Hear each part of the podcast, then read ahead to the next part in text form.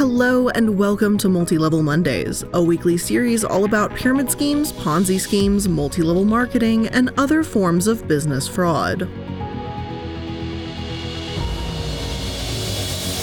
I'm the iilluminaughtii, and today we're actually going to be talking about one of America's worst charities ever, called Shiloh Ministries, and how they came to be as a whole, because it's really scammy. Although they shut down quite some time ago, I wanted to know just what the hell happened here and what earned them the title of the worst charity, especially since I've seen the Kids Wish Network, and needless to say, I thought that was the worst. Now, as you'll come to see in a moment through today's episode, Shiloh Ministries has a bit of a tangled web and a pretty convoluted history behind it. What initially started as me being curious about their charity became a deep dive into what it really means when donations go into a shady fundraiser's pockets.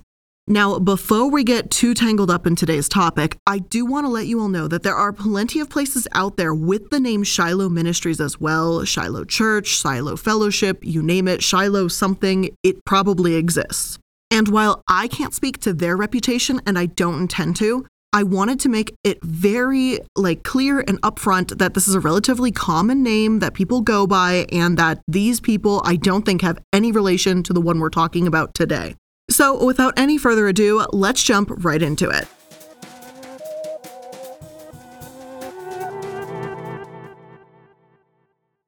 The name Shiloh Ministries was founded around 1994 and later run by a man named Otis Ray Hope. He served as a pastor of the First Baptist Church in Warrenton, Georgia. If you look up him or Shiloh International Ministries, you'll see plenty about the tax fraud, the scam, and all of that information. However, that's almost all you'll find. I can say in total seriousness that this easily makes my top five list of topics when it comes to struggling to find information and articles about them. In fact, there's very little said about Otis aside from the scam itself, and though there's information about the fraud, there's next to nothing about the church or charity's history. And this obviously sends a ton of red flags up for me for some pretty obvious reasons. First and foremost, the scam that we're talking about today didn't operate in the thousands of dollars range. If a handful of people lost a few hundred dollars, I could understand why that may not be making national headlines, even if it's still a scummy thing to do. But the numbers I saw thrown around were in the millions. So why aren't more people talking about this? And why isn't there more information to this day? Well, that's because Otis Ray and Shiloh International wasn't just one charity. They went by many names and had many affiliations. So, today we're not only talking about Shiloh International Ministries, but the Handicapped Children's Services of America, Americans Veterans Network, Adolescent AIDS Foundation, and the Help Hospitalized Children's Fund as well. All of these charities, in essence, are nothing more than scams. Also, I want to note that though Otis was apparently a minister in Georgia, this court case took place in Baltimore, and sources say that the charity itself was headquartered in La Verne, California. In case you can't tell already, this episode is going to be a bit complicated. Still, we're in this together, so let's try to break it apart one piece at a time. And let's begin by going back to the beginning, at Shiloh's roots. Our story actually begins in 1987 with a man by the name of Mitch Gold. To basically summarize his and Otis Hope's relationship, Mitch was an expert charity scammer that taught Hope, like many others like him, everything he needed to know how to do these scams. Back in the late 80s, Gold went bankrupt franchising t shirt shops in Orange County, California, and was starting to earn a national reputation as the coast of for fraud.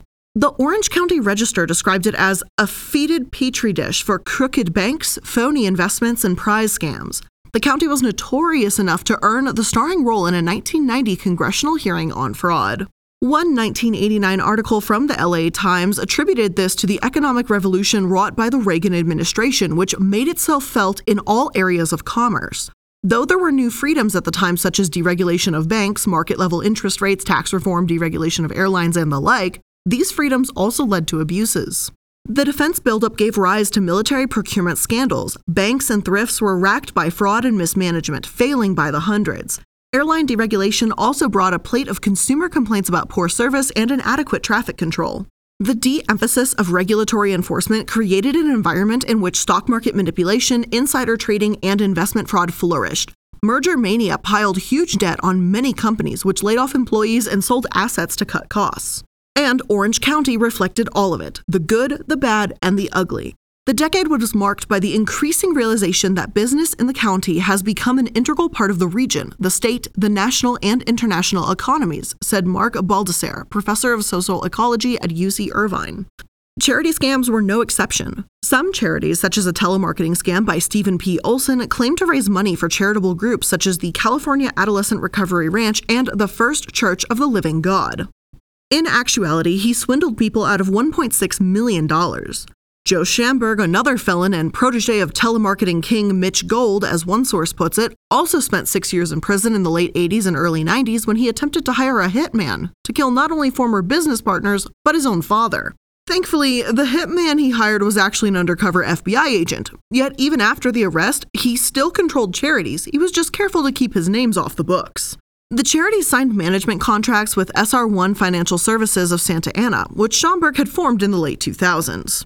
SR1 guaranteed the charities a set amount and then signed lucrative fundraising contracts with telemarketing companies that raised money nationwide in the charities' names. For example, in 2004, telemarketers raised $1.45 million for the American Veterans Relief Foundation. After SR1 and the telemarketers got their share, the foundation just got $12,725. That's a little under a penny on the dollar. So many of these charities, from Shiloh to the American Veterans Relief Foundation, all had one thing in common Mitch Gold's fundraising strategies, the Gold Strategy, ironically named. Mitch Gold was no small player in this world. He may not have had a seminar on how to run a charity scam, but he was absolutely teaching others and reaping the benefits of their profits. Gold built a money making scam machine, reaping $10 million a year through 84 subcontractors for two dozen charities in at least 28 states. And let me remind you, these are supposed to be charities. You know, organizations that we like to believe are a bit more transparent and helpful than regular businesses. There are fantastic charities out there, of course, but Shiloh Ministries and others that were just using these fundraising tactics just give all charities an awful name. Hell, Shiloh Ministries International, as it turns out, is probably the least of our worries today. Even though we're absolutely going to talk about them, they were essentially a symptom or a sign of this much, much bigger charity scam ring going on behind the scenes. So, what exactly was Mitch Gold teaching people? Aside from how to commit fraud, of course. Well, it was pretty simple. He had a formula he perfected to play on people's sympathies. First, find or create a small, struggling charity with an appealing name, a generic name, one that gets people's attention, such as American Veterans Network. Or perhaps help hospitalized veterans, for example.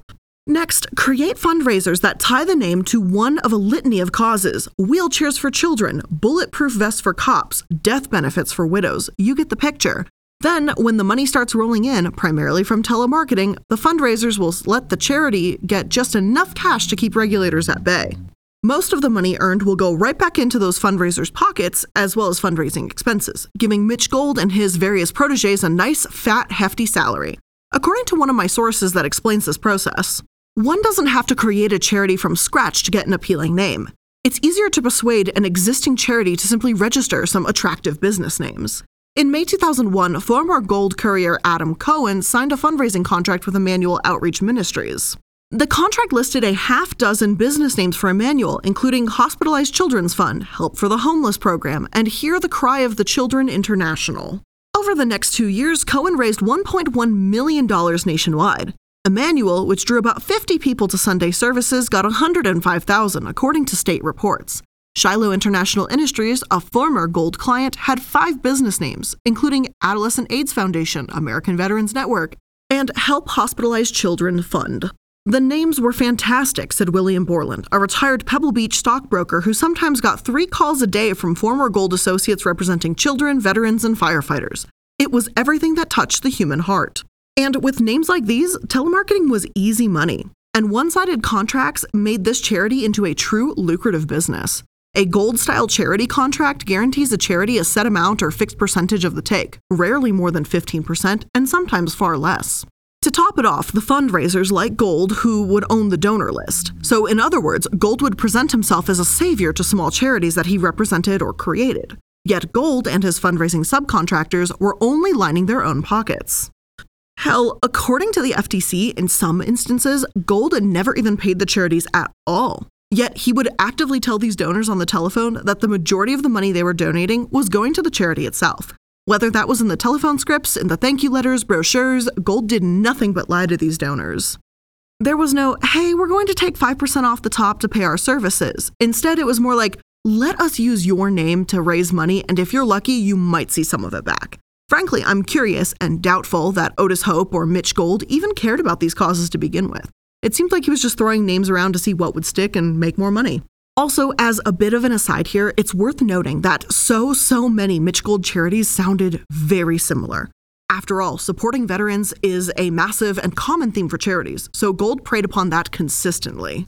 Not only was American Veterans Network a name for Shiloh Ministries, but other Gold clients had incredibly similar names, such as the following American Veterans Assistance Council, American Veterans Assistance Foundation, American Veterans Coalition, American Veterans Council, American Veterans Help Fund, American Veterans Relief, American Veterans Relief Fund, and American Veterans was a charity, and it seemed like Mitch Gold or one of his clients, was just turning that one into just a scammy charity. Of course, there are those who disagree with this being a scam, such as Gold himself, for starters.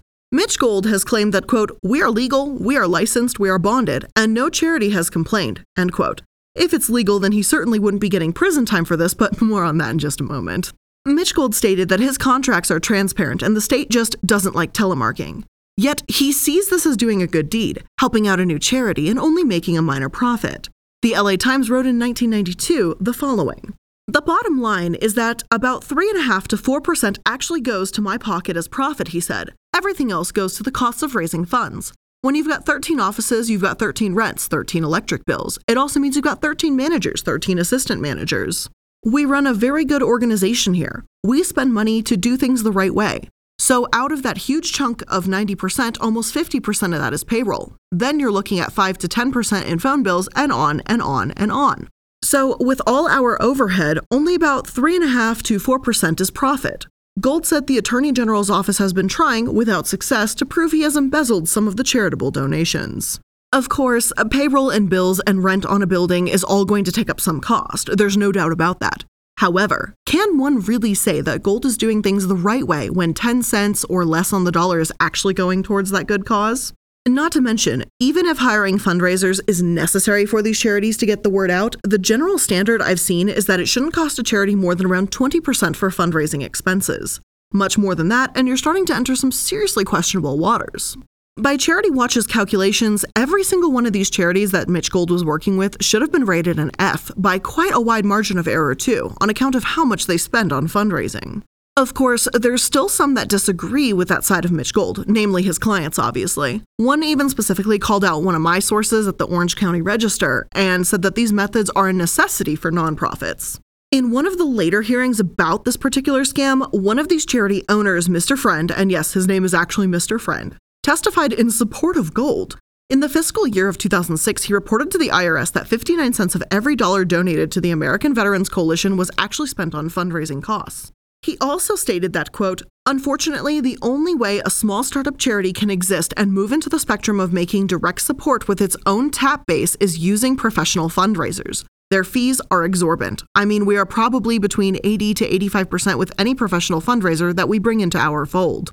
As Mr. Friend and another charity representative, Mr. Davis, both explain, they get a higher net amount using these professional fundraisers, even if less money actually goes to the charity itself. So, just as an example, let's say they got a $100 donation using these professional fundraisers. Only $20 of that at most would really go towards the veterans. However, it's really better than the $10 they may be able to raise on their own, even if a majority of that money goes towards the cause itself. Again, this is just an example. Please don't think these numbers are exact because they are not. This is just an example. Uh, it seems to obviously vary between charities. Still, 85% is the most common number I've seen thrown around for what these professional fundraisers charge. And the defense, no one is forced to contribute, is one of the most pitiful I've ever seen, honestly. First and foremost, it doesn't matter if no one is forced to contribute to your charity. They've used deceptive practices to gain money. That's the situation, black and white, plain and simple, period. If this charity had told everyone over the phone that 15 cents on the dollar goes towards veterans, at least they'd be honest. I could give them credit for that much. Secondly, these professional fundraisers are kind of despicable. I can't speak to the intentions of the smaller charities that they've worked with. Maybe they could have signed up and regretted it, or maybe they were just genuinely trying to raise money. I don't know, and the truth is that I can't know. But it still seems like a bit of a gray area, at least when I look at these hearings. However, the intentions of the fundraisers themselves, as well as the charities who are run by the students of gold, are far more greedy. After all, Shiloh International Ministries produced this brochure that did admit that it received only 15 to 20% of the gross amount raised by its outside commercial fundraisers. Yet it justified this, claiming that these numbers stand to reason because the fundraiser is responsible for most fundraising costs and that it did not hire an outside company, it still would have the fundraising campaign expenses that would have to be covered by a large portion of the money raised for its various programs. Shiloh's brochure also says that the important thing to remember is that you are helping children that need your support. Without your generosity, many needs would go unanswered. The brochure naturally neglects to mention that donors could meet more needs by just going literally anywhere else. Donating to a charity or a fantastic cause shouldn't bring people so much pause, and yet it's because of horror stories like these that it makes it hard to think and make you really question where is your money actually going? And make no mistake, this type of fundraising is still happening to this day. It just isn't a thing that Mitch Gold did in the 80s and 90s. The New York Attorney General, for instance, put out a press release in 2019 that read Attorney General James today released the annual Pennies for Charity Where Your Money Goes Fundraising by Professional Fundraisers report, which found that nearly one third of charity donations ended up in the pockets of professional fundraisers. This year's report looks at fundraising trends such as the rise of online giving as well as the percentage of funds raised that went to charities. New Yorkers are generous in their charitable giving, but unfortunately, not all the money they donate reaches the charities that they intend to help, said Attorney General James. Too often, charitable dollars are pocketed by outside fundraisers rather than reaching the charity and furthering its mission. I urge all New Yorkers to be careful and to report suspicious entities to my office. In January 2020, Reuters also put out an article about how major fundraisers also keep the vast majority of donations. Alexander Leffler, 21, who worked at one of these call centers near Birmingham, Alabama, described the high pressure deceptive tactics and stated, The motto was leave your morals at the door. We kind of all understood what we were doing was wrong, but I needed a place to live. The call centers in Alabama, along with others in Nevada, New Jersey, and Florida, raise money on behalf of scam PACs, slang among critics for political action committees that purport to support worthy causes but in reality hand over little of the money for political or charitable purposes. Instead, the bulk of the money is kept by fundraising firms or the people running the PACs. The PACs examined for this article typically handed over less than 10% of their take, sometimes less than 1%, to candidates or causes. Aside from the lion's share that went to for profit fundraisers, many of the PAC operators took a slice for salaries and overhead. It's disheartening to have to say, hey, look out for charities, but this has been happening for decades. We don't have to look any further than Mitch Gold to know that. If you want to donate to a worthy cause, your best bet is to actually look up the organization and donate to them directly if that's something you want to do. Don't give into high pressure sales tactics that tell you to donate right that second over the phone either, and never send cash. Unfortunately, Mitch Gold was an expert at these schemes and pocketing money for himself. One of these, the American Deputy Sheriff's Association, claimed to raise money for law enforcement charities. In actuality, the money spent on these charities was as little as half a percent, 10% at the most. Since the court takeover, the ADSA spent 99.5 cents of every dollar it raised on marketing and administrative costs. The court appointed attorney supposedly managing the association has been paid more than $200,000, the paper reported. Lawyer Jeffrey M. Lewis of Columbus, Ohio, told the Register he is required by law to honor the contract the association made with the telemarketing firm that pockets 90 cents of every dollar donated. The remainder, he said, is needed for his own management and investigation of the morass. Do I think it's moral? Lewis asked when contacted by the Register. Of course not, but the court didn't ask me to make moral judgments. And so, this is the type of business that was being run here. I get this lawyer is just trying to do his job, but let's admit it's pretty sad when even he calls the contract he's managing immoral. Mitch Gold was running an incredibly lucrative, scummy fundraising business that did little to actually help charities. If you ask me, it really did give them a bad name more than anything else. Of course, these are the tactics that Shiloh Ministries and all the other names that went by used. That much is brought up in court during Mr. Friend's testimony as Mr. Friend met Gold himself through a connection with Shiloh. So now that we know the connection between Shiloh and Mitch Gold and what kind of scam was being run here, we're going to start to finally dip our toes into how this finally stopped and the consequences that were faced. But before we get into the lawsuit and getting caught up in everything and the jail time and all the fun stuff, let's take a quick moment to thank today's sponsor. Canva Pro is the absolute game changer that is making digital design a lot easier to work with, and I would know because I've used them for years. Canva has been my backbone when it comes to most editing. That includes my thumbnails, even my banners on various YouTube channels. Everything has literally been made with Canva, which I think is pretty cool that they're actually sponsoring me because I've just been using them for years. Canva Pro is the easy to use design platform that has literally everything you need to design like a pro. And they have like everything, including over 75 million premium photos, videos, audio, and graphics. Plus, Canva Pro comes with time saving tools that simplify and speed up the creative process, and you get all of this and more in just one Canva Pro subscription. So, design like a pro with Canva Pro. Right now, you can get a free 45 day extended trial when you use my promo code. Just go to canva.me slash Mondays to get your free 45 day extended trial. That's C A N V A dot M E slash Mondays. Canva.me slash Mondays. This episode is also sponsored by Upstart. If you're carrying a credit balance month after month, it can feel like a never ending cycle of debt, and Upstart can help you make that final payment so you can get ahead. If you dread looking at credit card statements, you're not really alone. Debt can feel absolutely crippling, but Upstart can be a good starting point. Upstart is the fast and easy way to pay off all your debt with a personal loan all online. Whether it's paying off credit cards, consolidating high interest debts, or funding personal expenses, over half a million people have used Upstart to get one fixed monthly payment. And Upstart knows that you're more than just a credit score and is expanding access to affordable credit as well. Unlike other lenders, Upstart considers your income and current employment to find you a smarter rate for your loan. With a five minute online rate check, you can see your rate upfront for loans between 1,000 to $50,000, and you can receive funds as fast as one business day after accepting your loan. Find out how Upstart can lower your monthly payments today when you go to upstart.com/mlm. That's upstart.com/mlm. Don't forget to use our URL to let them know we sent you.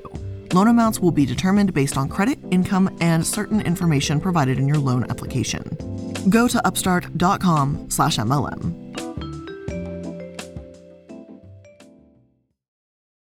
COBRA, or the County of Orange Boiler Room Apprehension Task Force, was designed specifically to stop people like Mitch Gold and Otis Hope. It was named Boiler Room Apprehension Task Force after the rooms where questionable telemarketing solicitors work, also called boiler rooms. As we mentioned, during this time period, Orange County was known as being kind of like the capital of telemarketing fraud and a place where people like Mitch Gold were thriving. Cobra was launched in the mid 90s, targeting these scams that preyed on elderly victims under the guise of charitable donations as well as fake sweepstakes winnings. It wasn't until 2001 that Mitch Gold was caught and subsequently indicted on September 5, 2001. However, six days later, on September 11th, national attention turned to the World Trade Center. Cobra was dismantled as the FBI quickly shifted agents and money to fighting terrorism. According to the OCR, in August 2004, the Government Accountability Office reported that the FBI referred 23% fewer white collar cases to prosecutors in 2003 than it had in 2001 and opened 32% fewer investigations. The GAO said the data was inconclusive because other agencies, such as the U.S. Postal Inspection Service and the Internal Revenue Service, had stepped up investigations. The unpublished GAO research released to the Register and reports by the Justice Department's Inspector General suggest the shift in FBI priorities could hamper investigations. Nobody else can do the sophisticated, long term white collar crime investigation that the FBI does, three top agents in the FBI Financial Crimes section told the GAO. We have the largest number of white collar crime agents of any law enforcement agency. We have specialized expertise. A September 2005 report by the U.S. Justice Department Inspector General warned of an investigative gap in federal efforts to combat telemarketing fraud. The FBI slashed a number of agents working telemarketing cases from 60 in 2000 to just 16 in 2004. No other agency filled the gap left by the FBI. Now, I'm not saying that the FBI doesn't care about white collar crimes. It's frankly understandable why the tragedy of September 11th would divert their attention.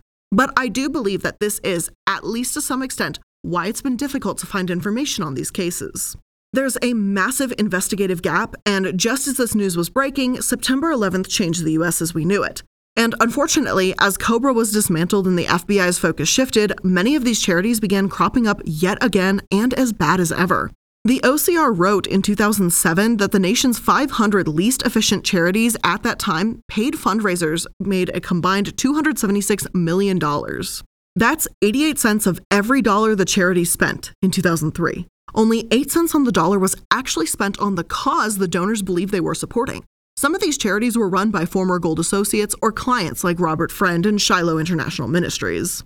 Of course, because nothing about this episode is really all that simple, we've got to make things just a bit more complicated here. And so, of course, that's what happened. So, according to the FTC, a 2003 complaint was filed in the U.S. District Court of the Southern District of California against a company known as West Coast Advertising. The FTC site claims West Coast Advertising and Marketing Inc. and its principals, Mike S. Thomas and Mark A. Christensen, solicit contributions on behalf of a variety of nonprofit organizations, including the Junior Police Academy and American Veterans Network, a program of Shiloh International Ministries, according to the FTC. The San Diego based company also does business as MTI, MTI Publications, Professional Fundraisers, and Professional Communications Network, and maintains offices or phone rooms in San Diego, San Marcos, and Escondido, California, the FTC alleges. The FTC's complaint alleges that the defendant's telemarketers falsely claimed that JPA is officially connected with a local law enforcement agency that sends police officers into the donor state and local schools to conduct programs that benefit children. It's like these scammers believe that the more names they collect, the harder it'll be to track them down. I mean, to a degree, they're not wrong, because just trying to remember all of these names and untangle this web gave me one a hell of a headache. As I understand it, though, Mitch Gold had all these clients, one of which was Shiloh International Ministries. Shiloh had all these programs, scams really, like the American Veterans Network. Shady advertisers, such as West Coast Advertising and Marketing, would solicit donations for them. Everyone following along? All right, good. Anyway, back in 2003, when this complaint was made, the FTC was trying to keep up with the array of scammy charities just going on. The FTC's response may not have been the Cobra Task Force, but it was still bad news for scam artists. Operation Phony Philanthropy enlisted 34 states, the Better Business Bureau's Wise Giving Alliance, and GuideStar, all in the effort to stop fraudulent fundraising and to help donors avoid phony charities. In fact, as some sources reported, although September 11th drew the FBI's attention towards terrorism and away from white collar crime, many charity scams grew and worsened after the events of September 11th for more sinister reasons not simply because less attention was on them, but many of these scams seemed intent of taking advantage of people's goodwill and desire to help during troubling times. As one source states, in the immediate aftermath of the 2001 attacks, about 300 new charities were approved by the IRS, according to Charity Navigator. By 2006, one third couldn't be located and dozens had closed. Even the American Red Cross found itself in trouble when it raised close to $600 million but dispersed just 154 million, earmarking the rest for future organizational efforts. Scammers stole hundreds of thousands of dollars from Americans trying to help. Now, I can't know for sure if Mitch Gold or Shiloh International Ministries opened up or partnered with a charity devoted to 9 11 survivors or volunteer firefighters, or if they use these terror attacks to raise funds. They preyed on people's goodwill, absolutely, but I won't definitively state that they did it in that way since I don't have the evidence to back it up. All I'll say is that if they did, I wouldn't be surprised.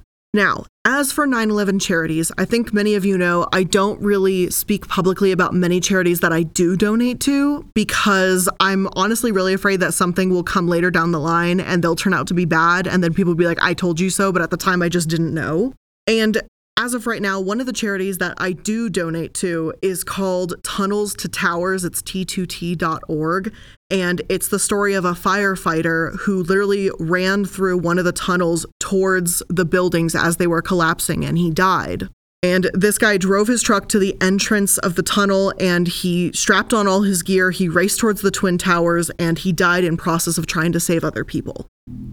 Now, my understanding is that Tunnels to Towers is considered a good charity. I have donated to them previously, and unless I find something like going on bad behind the scenes with their books, I'm probably going to continue donating to them. So, some of you ask, who do I donate to? This is probably one of the only times I'll mention some of the charities I donate to. Now, as for back to this hellhole that we're going back into, let's talk about where everything fell apart with gold and Shiloh and everything. The order against Mr. Gold was a $10 million judgment. Okay, so just for heads up, we're millions of dollars here. As for his clients like Shiloh, it was only a matter of time until they fell right along with him.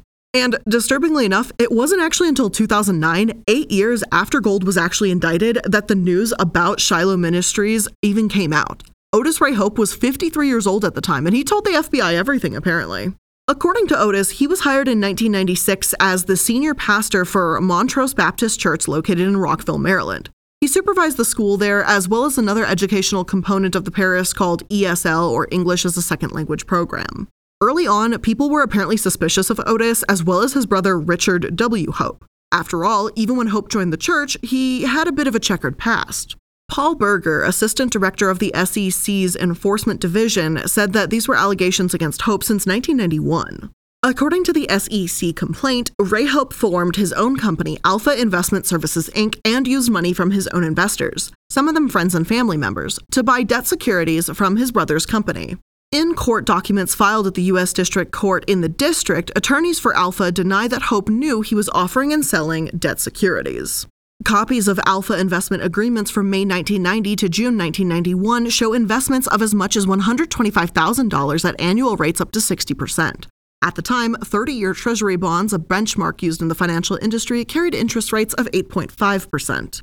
While some members of the congregation seemed to be of the mindset that these were the only allegations until they were acted upon, many others were justifiably upset that the new minister wasn't more forthcoming with his congregation. As I understand it, he simply presented the whole case to them as a failed business. Yet, despite these suspicions and the dissent among his congregation, Hope managed to hold himself together until a couple years later, when it all came crashing down. The FBI writes in 2001, Hope advised members of the Church Council that the ESL program could be more lucrative if it were expanded and operated as a separate corporate entity. The council took no action on Hope's suggestion, and shortly thereafter, Hope formed a company of his own called the Maryland International Student Association to take over the management of ESL. MISA had no corporate minutes or general business ledgers, and it never filed a federal or state tax return. Upon taking over the management of the ESL program, MISA substantially increased the price of tuition from approximately $7,400 to $12,500. From approximately June 2001 to December 2003, foreign students who were admitted into the ESL program at the Montrose Christian School wired approximately $1.35 million in tuition payments into MISA bank accounts, which Hope controlled.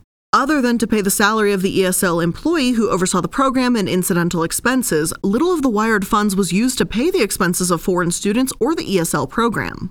Instead, Hope diverted much of the tuition payments from the ESL program, spending the money on personal expenses for himself and members of his family, such as golf outings, a family vacation in Hawaii, meals at restaurants, plane tickets, car payments, renovations on family owned real estate, and investments in Shiloh Ministries. When members of the Montrose School Council learned that ESL's expenses were not being paid in full, they confronted Hope at two church council meetings in September 2002, and after he admitted his conduct, accepted Hope's resignation. Hope filed joint tax returns in 2001, 2002, and 2003, in which he failed to report the expenditure of approximately $958,236 of MISA tuition receipts and personal and family expenses resulting in the evasion of $287,131 in income taxes over those three years. Now, that would be horrific enough, but it doesn't end there. Otis Ray Hope learned from the worst after all, Mitch Gold. In 2006 and 2007, Otis was one of the trustees of Shiloh Company and at some points even served as its president. In June 2006, before Otis became a trustee, there'd been a fire at the center. As a result, about $108,000 were held in escrow by a lender for renovations, restoration, and environmental mediation. Otis Hope, however, saw this as an opportunity. He and a co conspirator decided to apply for a commercial loan of $1.75 million on behalf of the Shiloh Company. Of course, in order to receive the loan, they'd need to prove that the company was open for business again. It wasn't, but that didn't stop Otis. Instead, he submitted fake financial statements to the bank overstating their assets and cash flow, submitted a bogus corporate resolution, and fraudulent minutes or corporate meetings that never took place, all in order to give the impression that the board of directors and trustees of the Shiloh Company had voted to authorize the application for the loan. I have absolutely no idea how Otis thought he would get away with this. Maybe there's a piece of the puzzle I'm missing here, but just literally falsifying documents to a bank for a loan that he had no intention to pay back seems incredibly stupid. Otis was sentenced to just 37 months in prison, followed by three years of supervised release for conspiracy to commit bank fraud. He was also ordered to pay restitution of more than $2.4 million. Now, although I'm thrilled that Otis and Mitch are behind bars, the story isn't really over here. Gold has repeatedly failed to make monthly restitution payments, and he's been dishonest about his finances with probation officers. At least, that seems to be the latest news we've heard about them. While neither Mitch Gold, Otis Hope, Mr. Friend, Mr. Davis, or any other player in this game is solely responsible for the fundraising charity scam that plagues charities to this day, they absolutely contributed to it. They helped make it the massive scam that it is and turned it into the dumpster fire of a legacy that they have to leave behind with their names emblazoned on it. But with all of that being said, that's where we are ending today's episode of Multi Level Mondays. I hope you enjoyed taking a look at this just massive charity scam situation that happened in the 80s, 90s, and early 2000s as much as I did. It was fascinating and disturbing at the same time. So, if you did enjoy this episode, make sure that you're liking, following, and subscribing so that you can stay up to date on all the latest episodes. And if you want to follow me outside of these episodes, make sure you click my Linktree link in the description box. It will pop up a neatly organized list for all of my social media, including my Twitter, Instagram, uh, Discord server, Twitch, you name it, it's all there. So, again, thank you all so much for making it to another episode, and I'll see you in the next one. Bye.